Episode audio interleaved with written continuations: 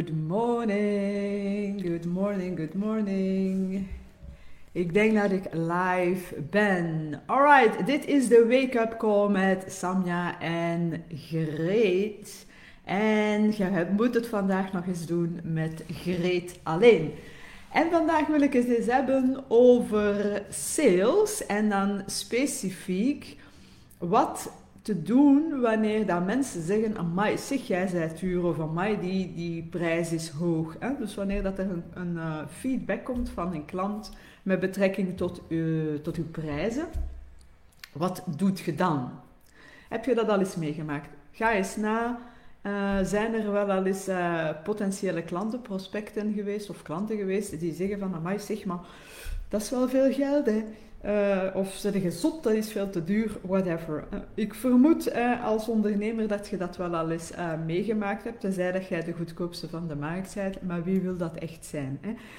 Dus hoe gaan we daar nu mee om? En ik ga daar een aantal um, ideeën meegeven uh, ik heb daar heel erg trainingen over, dus we gaan dat uh, beperkt houden. Maar ik denk dat het wel nuttige strategieën zijn, kunnen zijn die jou kunnen helpen en die je een keer kunt gaan toepassen. En als je zelf extra strategieën hebt, laat het weten in de comments. By the way, als je dit een leuke video vindt, deel het dan ook met de mensen die er baat bij kunnen hebben. Geef ons een thumbs up, dat vinden we altijd geweldig. Nu, dus um, wat als mensen dus zeggen, uh, ja maar jij bent nog te duur. Want ik krijg die vraag heel regelmatig van klanten van mij, dat ze mij zeggen, ja hoe moet ik daar nu op reageren? Ten eerste wat daar natuurlijk zeer belangrijk is, is wat is het product of dienst dat je verkoopt. Als jij een commodity verkoopt, zoals een big, ja, dan is dat natuurlijk iets helemaal anders dan dat je bijvoorbeeld een, um, een coaching traject verkoopt van zes maanden bijvoorbeeld. Uh, dat is iets helemaal anders wanneer dat je uh, een interim manager bent in een, in een bedrijf en je hebt een dag fee of een uur fee die je wilt uh, aanrekenen. Um, als jij nou, ik zeg maar wat, een lood, loodgieter bent en je hebt je prijzen of je bent een kapper, ik ga straks naar de kapper en mijn kapper is fucking duur maar ik ga er al jaren en dag bij, uh, dus ik blijf maar gaan. Maar die is fucking duur en soms denk ik van, manneke, hè, zijn wel duur. Anyway, um, ik ben een trouwpersoon. Maar dus stel dat ik aan mijn kapper zou zeggen, manneke, jij bent wel duur. Hoe zou die kunnen reageren? Stel dat iemand aan jou vraagt, jij bent wel duur, hoe zou jij kunnen reageren? Wat dat ten eerste wel belangrijk is bij een kapper, is dat natuurlijk iets anders, omdat, die, omdat je daar normaal gezien al een prijslijst hebt. Je bent al een keer naar de website geweest, of je bent een keer gaan kijken, wat zijn hier de prijzen, whatever. Um, die zijn ook verplicht, uh, als ik mij niet vergis, van hun prijzen te geven. Um, maar bijvoorbeeld bij trainers en coaches en uh, bijvoorbeeld de business zoals ik, daar zijn er heel veel bij die hun prijzen niet afficheren op hun website. Ik nu wel, maar goed, er zijn er heel veel bij die hun prijzen niet afficheren op de website, omdat ze zeggen van ja, kijk, mensen kunnen niet altijd inschatten wat dat nu iets waard is. Dus sowieso belangrijk is ervoor te zorgen, en ik zeg het nogmaals, hangt een beetje vanaf van uh, wat dat je verkoopt juist, maar het is belangrijk dat jij een goed verkoopgesprek voert. En een goed verkoopgesprek, daar kan ik ook nog uren over praten, maar dat is sowieso goede vragen stellen. Ga voldoende in de diepte als je je vragen stelt. Je wilt heel goed weten waar dat die persoon tegenaan loopt, wat dat de problemen zijn, waar dat die persoon van droomt. En met betrekking tot het probleem dat jij wilt oplossen, wil je natuurlijk weten um, hoe diep dat, dat zit, bij wijze van spreken. En dat betekent niet dat je moet zout en zuur op de wonden gaan smeren uh, of gooien, daar hou ik niet van. Maar het is wel belangrijk dat je voldoende diep gaat graven om te zien van ja, oké, hoe diep zit dat probleem? Hoe erg is dat probleem? En een aantal vragen die je daarbij dan ook kunt stellen is natuurlijk van ja, uh, wat kost u dat als je dat probleem niet opgelost hebt? Hè? Dus dat een keer dat je begint te graven, kunnen we wel zien van ja, oké, uh, ik, ik, ik vind bijvoorbeeld geen klanten, hè, of klanten die hebben geen goesting om bij mij te werken. Ja, wat kost u dat als je dat probleem niet oplost, als je er niet voor zorgt dat je meer klanten gaat aantrekken, dat je zichtbaarder bent? Hè? Dus dat zou, een, dat zou een probleem van een van mijn prospecten kunnen zijn. Um, dus ja, als zij, en, en daar is het belangrijk dat je gaat doorvragen van ja, als zij geen klanten hebben, ja, dan gaan ze niet verdienen en, en alle gevolgen van dien. Wat levert het u op eh, als uw uh, probleem is opgelost? Hè? Stel, imagine, je trekt alle klanten van de wereld aan, bij wijze van spreken. Wat gaat u dat opleveren? Dus dat zijn een aantal vragen. Er zijn natuurlijk veel meer vragen, maar die twee vragen zou ik wel altijd integreren in mijn. Ehm, in mijn verkoopgesprek op een of andere manier. Want je wilt goed gaan weten hoe diep zit dat probleem, hoe belangrijk is dat probleem. Um, als het maar een fediverken is, ja, dan kun je natuurlijk wel begrijpen dat bepaalde mensen die dan, als jij daar zou afkomen met een, met een traject van 6000 euro, ik zeg maar wat, uh, en voor hen is dat eigenlijk maar zo een ambetant probleem, maar niet zo erg ja, dat die 6000 euro wel ja, heel veel zou kunnen zijn. Dus mensen hebben natuurlijk nood om ergens te kunnen vergelijken en jij moet dat ook kunnen inschatten. Dus één tip is al, zorg dat je verkoopgesprek goed is en dat je voldoende goed gaat vragen naar de problemen, de dromen en hoe diep dat die zitten. Ja, ik noem dat de chocoprijstechniek. En de chocoprijstechniek, je kent dat, de chocoprijs. Dat is dat koekje. En dat heeft twee koeken eigenlijk. En daartussenin zit de vanille of de chocolade.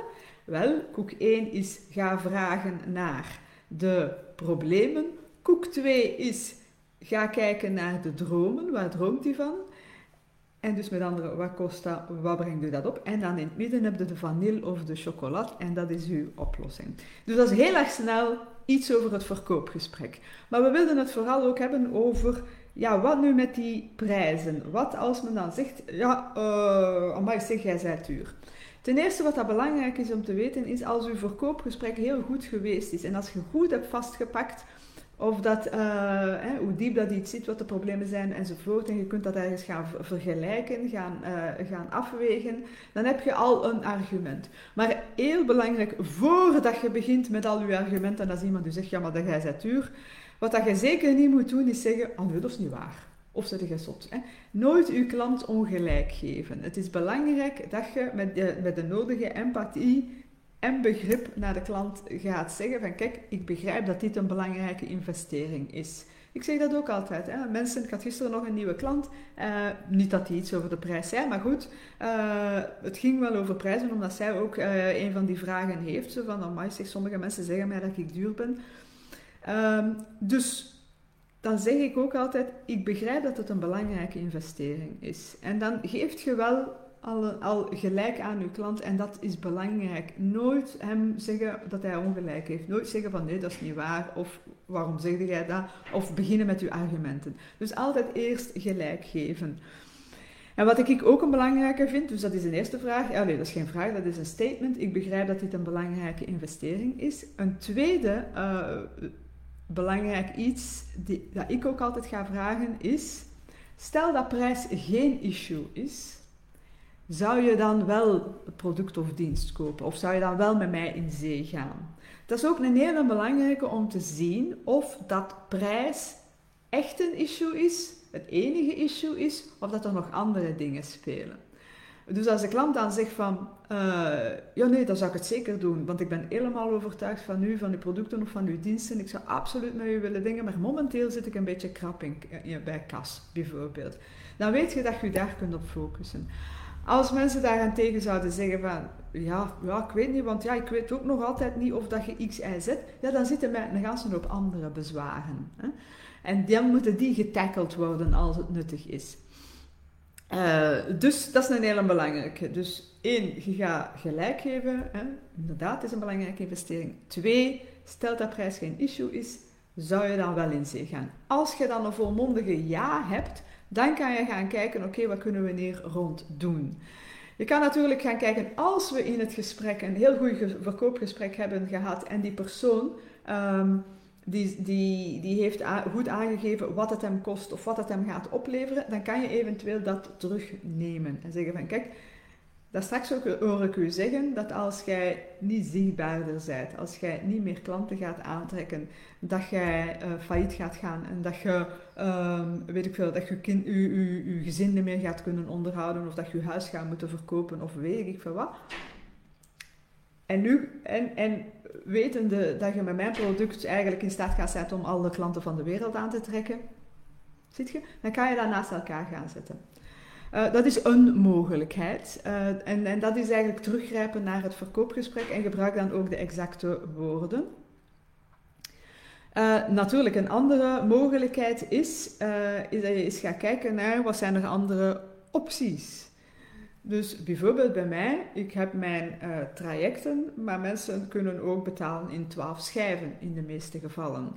Dat maakt het al veel lichter. Hm? Bijvoorbeeld een, een, een, traject van, ik zeg maar van 3500 euro of in 12 schijven van 600 euro, dat is al een heel ander. of, sorry, ik ben aan het denken aan iets van gisteren, dus hè, of in zes schijven van 600 euro of in uh, eh, 12 schijven van 350 euro. Weet je, dat maakt het allemaal wat lichter. Dus ik, ik, ik kan ook wel gaan opties aanbieden uh, in schijven betalen. Misschien is dat bij u mogelijk, misschien ook niet. Denk er eens over na. Wat dat je nog kunt doen natuurlijk is eens kijken, oké, kan ik iets van de prijs afdoen? Maar dat is eigenlijk iets dat ik uh, bijna nooit doe. En als je het doet, uh, moet wel zorgen dat er ook iets van je product afgaat. En stel dat ik een traject aanbied en uh, ik zeg: uh, Oké, ik kan iets van de prijs. Ik, ik, ga dat zelden doen, maar hè? Dus ik zou bijvoorbeeld kunnen zeggen: Kijk, ik ga iets van de prijs afdoen van dit traject. Echter, weet dan dat we dat en dat en dat niet bij traject hebben. Hè? Dus dat je dan die bonus niet krijgt, of dat, je dan die, of dat we dan minder uren gaan samenwerken, of dat je dan uh, geen toegang krijgt tot uh, mijn online uh, training, bibliotheek, ik zeg maar wat. Dus dan haalt je een aantal dingen weg. Je moet niet zomaar je prijzen laten zakken, want dat is niet feit, dat is ook niet, feit, dat is ook niet plezant voor die andere persoon. Um, dus als jij zou beslissen om de prijs te laten zakken, zorg dan dat je ook iets afneemt. Niet zomaar de prijs laten zakken, tout court, omdat die persoon nu eenmaal goed kan negociëren. Dus dat is een, eh, een, eh, een ander iets dat je kunt doen. Maar ik ga dat e-, eerlijk gezegd zelden doen. Ik ga zelden tot nooit. Ik kan mij dat niet herinneren dat ik dat, dat ik dat nog gedaan heb de laatste jaren. Dat is mijn prijs zomaar laten zakken. Maar ik ga dan liever in schijven werken of ik ga er iets afnemen. En zelfs dat doe ik niet. Hè, omdat ik vandaag de dag niet meer zo hele hoge prijzen aanreken dan dat ik dat vroeger uh, deed. Voilà. Um, ik denk dat dat zo'n beetje de belangrijkste zaken zijn die ik wilde geven, uh, meegeven met betrekking tot wat als jij een opmerking krijgt over uh, prijzen.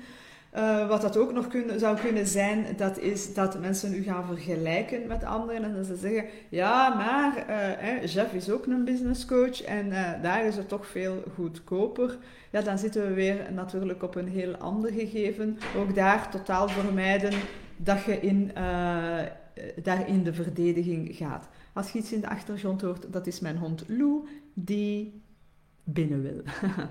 um, dus zorg, dat, zorg er zeker voor dat je daar niet in de verdediging gaat. Met andere woorden, uh, begint dan niet te zeggen ja, maar uh, X, Y, Z. Uh, ook daar nooit je concurrent afbreken en altijd zeggen van kijk, Jeff is een fantastisch goede business coach.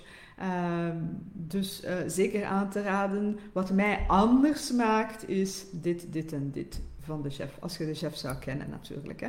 Uh, en dan de anders maken, dan gaat je vooral je sterke punten, your, unique selling points, gaan naar voren uh, schuiven. Maar dat begint op den duur dan wel een discussietje te worden. Uh, en de vraag is of je daar wel wilt aan meedoen. Ik alleszins niet.